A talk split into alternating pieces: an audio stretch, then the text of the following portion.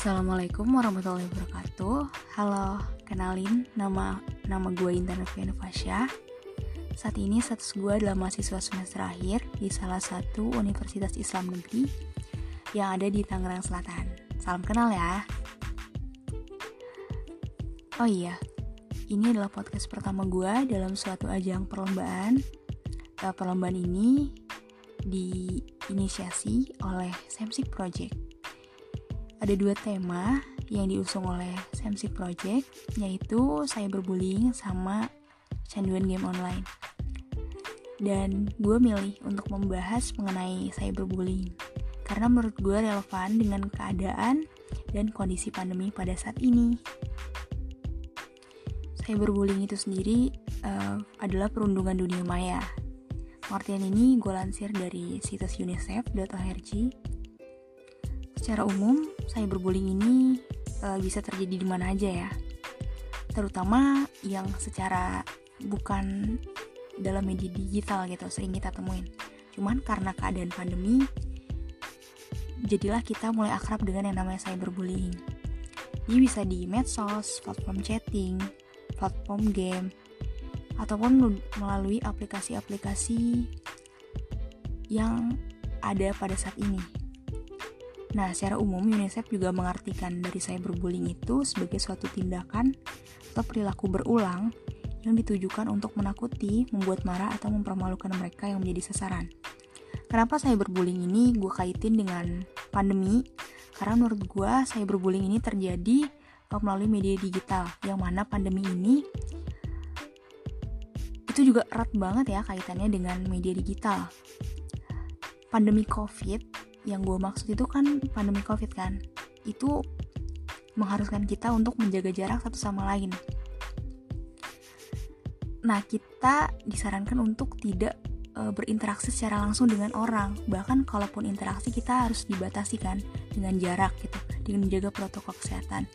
Nah kondisi ini kemudian pada akhirnya e, menimbulkan e, apa ya pertanyaan gitu. Bagaimana caranya agar kita tetap bisa melakukan aktivitas seperti biasa namun dalam keadaan pandemi? Nah, ini solusinya itu adalah melalui platform digital atau media sosial gitu.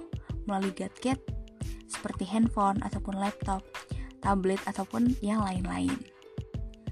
Menurut riset, semenjak pandemi, kita menggunakan media sosial lebih dari seharusnya Riset dari Prancis, Kriterio, mengatakan bahwa tahun 2020 sebanyak 70% orang di Indonesia meningkatkan waktu mereka di aplikasi jaring sosial atau media sosial.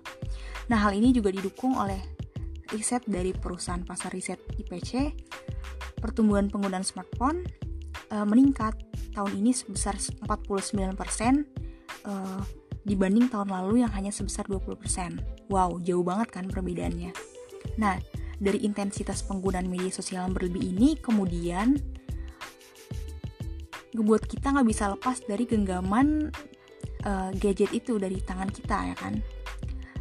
Mulai dari pekerja yang melakukan pekerjaan dari rumah atau work from home uh, pelajar kayak gue nih mahasiswa juga yang mengerjakan tugas secara online pertemuan kuliah secara online anak-anak SD yang mulai belajar secara online ujian secara online Bahkan sistem ujian sekarang pun melalui online ya. Ini mengharuskan kita untuk menggunakan media sosial secara non-stop. Nah, ini juga ditambah dengan kebiasaan kita uh, bermain gadget ya, terutama uh, membuka media sosial, game, dan lain-lain. Cyberbullying ini timbul dari uh, apa ya? Kebiasaan-kebiasaan kita yang uh, sehari-hari berinteraksi dengan gadget atau media sosial. Nah, uh, menurut website dari UNICEF, ada ternyata ada 10 tindakan yang termasuk dalam cyberbullying. Uh, kalau selama ini kita cuma tahu cyberbullying itu hanya berupa ujaran kebencian, ternyata cyberbullying itu lebih dari itu ya. Yang pertama, ada menyebarkan kebohongan tentang seseorang atau memposting tentang foto memalukan seseorang di media sosial. Ini pernah terjadi ya di Indonesia.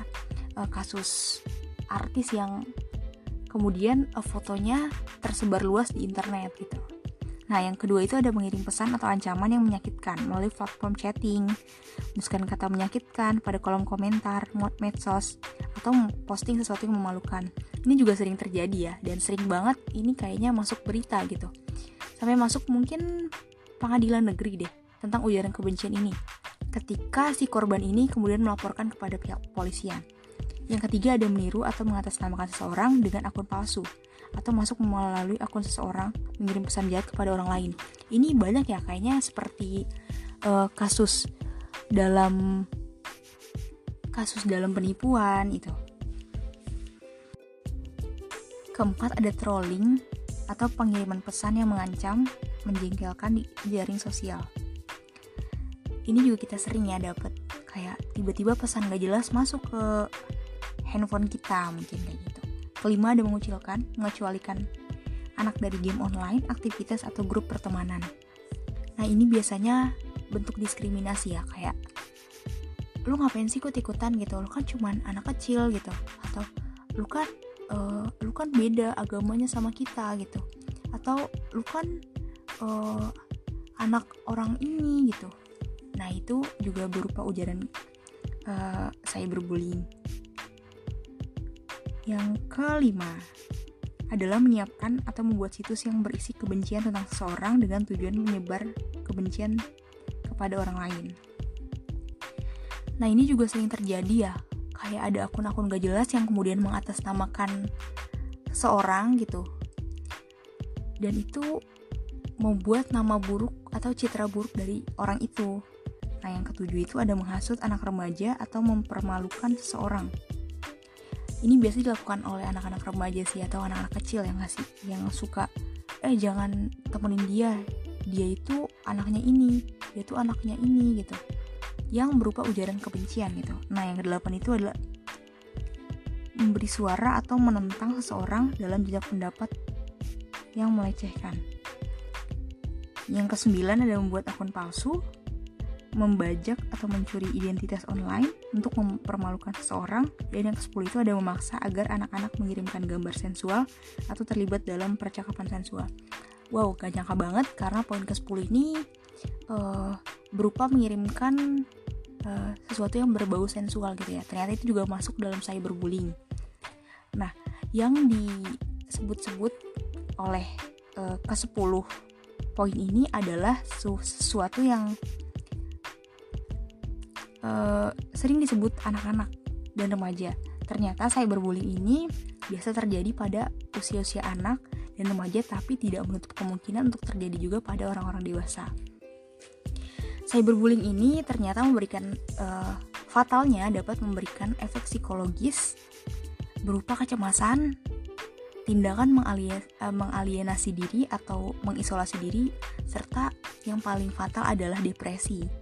Depresi ini dapat berupa penghilangan nyawa seseorang ataupun bunuh diri.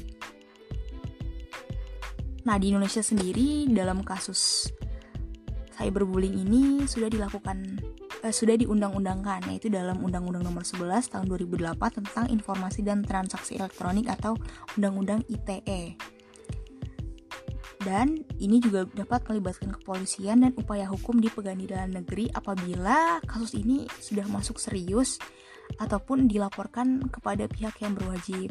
Nah, kita ini sebagai orang-orang yang mungkin sudah lebih paham ya mengenai cyberbullying, agaknya untuk lebih mengawasi anak-anak ataupun remaja ataupun mengawasi diri kita sendiri gitu dari perilaku cyberbullying. Barangkali bisa jadi kita adalah uh, pelaku atau kita adalah korban dari cyberbullying itu sendiri gitu. Dan bagi ada orang ataupun sahabat, kerabat yang ingin uh, berkeluh kesah gitu tentang dirinya yang suka dibully gitu. Baiknya kita untuk mendengarkan karena mungkin mereka membutuhkan orang yang tepat gitu.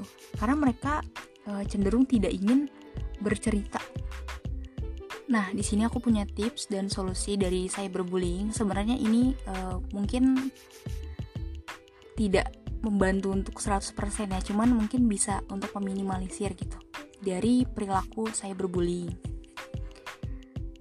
Nah, pertama adalah gunakan media sosial seefektif mungkin.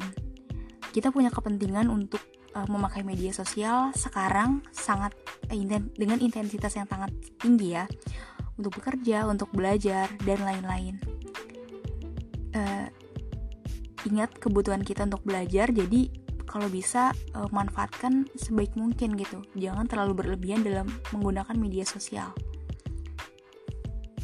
Agar terhindar dari perilaku cyberbullying sih gitu. Nah, yang kedua itu hindari untuk memberi komentar negatif terhadap sesuatu gitu. Boleh kita memberikan komentar, namun kita ingat juga gitu ketika kita melakukannya di suatu platform sosial seperti media sosial Facebook, Instagram dan lain-lain itu memiliki uh, apa ya jejak digital gitu. Jadi jejak digital itu akan selalu ada sampai kita nanti dan itu bahkan fatalnya bisa mempengaruhi karir kita ke depannya dan kita juga posisikan gitu ketika kita yang mendapat ujaran kebencian itu atau bullying itu apakah apa respon kita gitu apa yang akan kita lakukan gitu uh, apa yang akan kita rasakan gitu ketika kita mendapatkan perlakuan yang sama seperti itu yang ketiga itu lebih produktif dengan keluarga sekarang kan pandemi uh, manfaatkanlah waktu dengan sebaik-baiknya gitu pandemi ini mendekatkan kita kepada keluarga gitu jadi untuk menghindari cyberbullying, mungkin kita bisa mengurangi intensitas bermain handphone dengan bercakap-cakap dengan keluarga. Nah, yang keempat itu sebenarnya ini tips buat uh, pribadi ya. Ketika jiwa dan raga kita sehat sehat, kita tidak mudah untuk terserang penyakit gitu. Dengan omongan-omongan orang juga ketika kita sehat tuh kita gak terlalu merasakan dampaknya gitu. Oleh karena itu, aku menyarankan, gue menyarankan untuk kita selalu makan sehat dan bergizi untuk menghindari hal-hal tersebut. Tapi ketika imun kita rendah atau badan kita sakit gitu, ujaran-ujaran kebencian itu akan dengan mudah masuk ke dalam diri kita. Nah, selanjutnya sediakan me time atau reward diri.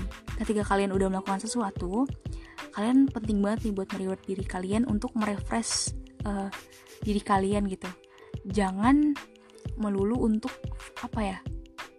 bersikap keras sama diri sendiri gitu reward time itu perlu banget sih menurut aku apalagi dalam kondisi cyberbullying bisa jadi orang itu stres dan dia nggak mereward diri dia atau membuat diri dia senang gitu dengan melakukan aktivitas yang dia senangi seperti hobinya olahraga berenang ataupun uh, sekedar menggambar berkebun dan lain-lain nah yang kelima itu dekatkan diri dengan Tuhan sebenarnya ini poin yang paling utama dengan kondisi pandemi memungkinkan kita mempunyai waktu yang lebih banyak. Jadi apa pun yang terjadi, kita harus selalu mendekatkan diri dengan Tuhan agar uh, Tuhan selalu apa ya membimbing kita, mengawasi kita dalam melakukan sesuatu dan terhindar dari hal-hal buruk. Mungkin itu aja podcast yang uh, bisa aku sampaikan. Mudah-mudahan bermanfaat. Makasih udah dengerin sampai akhir. Dah, see you. Wassalamualaikum warahmatullahi wabarakatuh.